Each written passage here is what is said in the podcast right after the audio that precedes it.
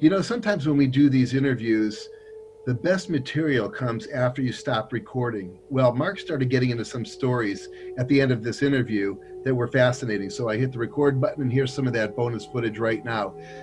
Some crazy stories, some really interesting stuff, and you be the judge. Uh, before I was aware of, uh, you know, Sasquatch and things that nature, I told Troy about that. And uh, I tell you, there were some things that happened back in the day that you would be amazed that I, I wanted to stay in my comfort zone so much so that uh, I blamed everything on too much Travel Channel or overactive imagination.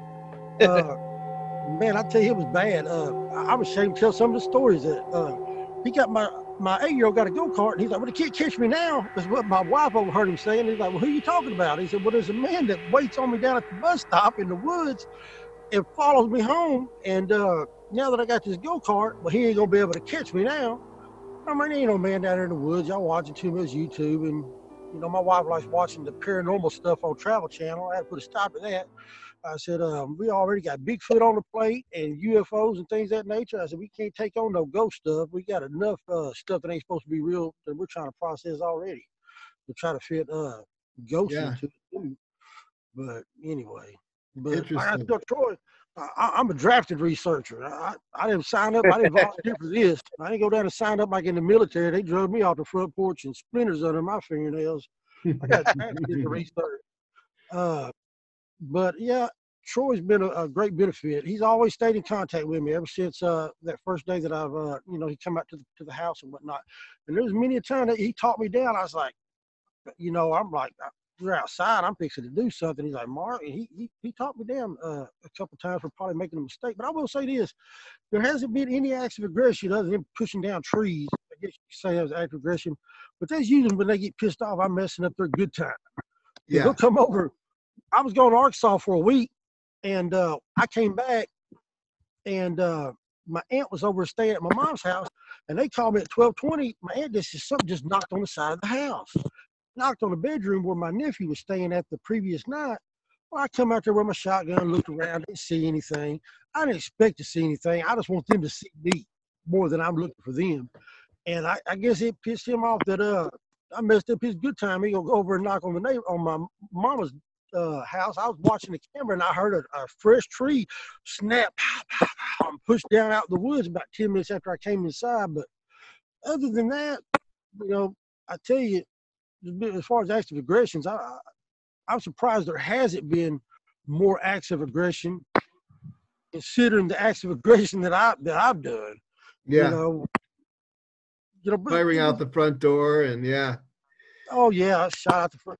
But I, I, was fixing to go outside that night. I was gonna have mid confrontation on uh, December third, and, and that uh, Jurassic Park flashed in my mind where that, that professional hunter hunting them raptors, and uh, that one's got his attention. That one comes out of the bush and gets him from the side. He goes, "Oh, clever girl," and and gets him. I thought about that. I said, "Well, I'll be going around this side of the house, and one could be coming around for the other side that I don't see." And sure enough, I've I've learned since then that if, if you see one, chances are there's another one that you don't see.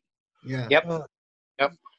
Is uh just like gotta, they, they have each other's back. You know, they when you think about it, it's just a great phenomenon. You know, actually, we've been recording this because you started getting to some really interesting stories, and uh, this will be a nice well, little addition. I'll tell you some of the things that I've observed about how intelligent these creatures are. Yeah. Uh, that myself, whenever I caught that eye shine, what surprised me about that video of the of the eye shine was during that video, the eyes are only you can only see them for one frame of that video, and it's both eyes in that one frame. So whenever it sensed or heard this camera kick on, it had to turn its head towards that camera with its eyes closed, and it blinked its eyes open momentarily to look at that camera and that's why both eyes were only visible for one frame. Now, if I heard something over here to my right, I'd look like this right here, and you would see my one eye, then two eyes, and then as I turn my head back, you see two eyes back down to one. This thing tur- had to turn its head with his eyes closed towards that camera, just blink them open momentarily to minimize uh, its eyes being seen. And uh, it's high level of intelligence. I never would have thought that until I saw it, it do that. And I've noticed that times that I haven't seen them and they're right there in front of me, uh, that that small one that's almost like the size of a, a chimpanzee. He was uh, jet black. He turned and crouched down with his back to me over here by this uh, fence corner post Mhm. uh, to minimize me seeing him. I panned right over him with my flashlight and never saw him.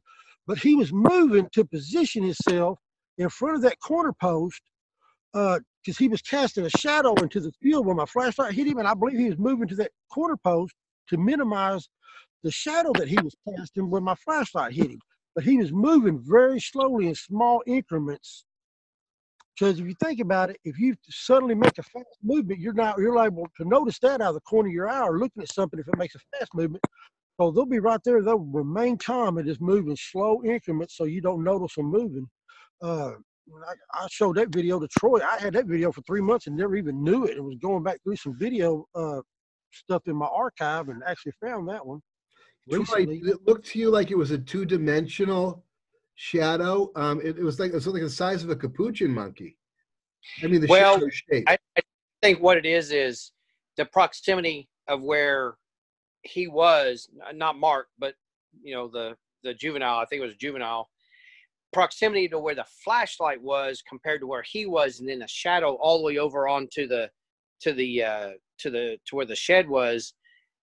That's, in my opinion, not uncommon because there's been a few times where, like me and and, and another person would be at our cabin, and we have back to and, and it's on you know on a church mission property and the and there's a street light well you know it's just there's no street but there's a street light on property and it's casting our shadows over onto the a cabin and the cabin is kind of it's got it white it's just a you know it's a, it's a structure and then this was several years ago we had one walk behind us when he walked between us and the light his shadow casted over our shadow, but he looked like he was probably 15, 16 feet tall.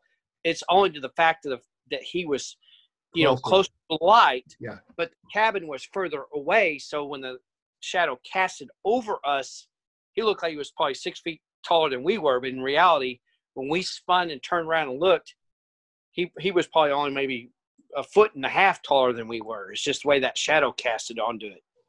And the body size of him through that flashlight that Mark had, you know, casting a shadow over onto that shed, I would have to just guess, and I think Mark and I talked before, it had to be one of those juveniles that likes to play with him because it was kind of thin. It was very Yeah, it thin. was thin. So Yeah. It is a female also.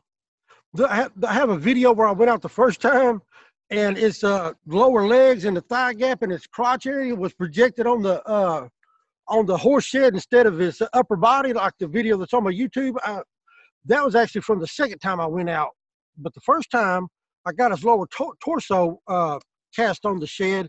It was a female. It's, it's definitely a female. So. And uh, oh, that's interesting. Uh, so you think you have two females and two males? Uh, there was actually two juveniles out there that night. I never noticed that. I only saw the one through my scope, and uh, only saw the uh, the one on the video at the time.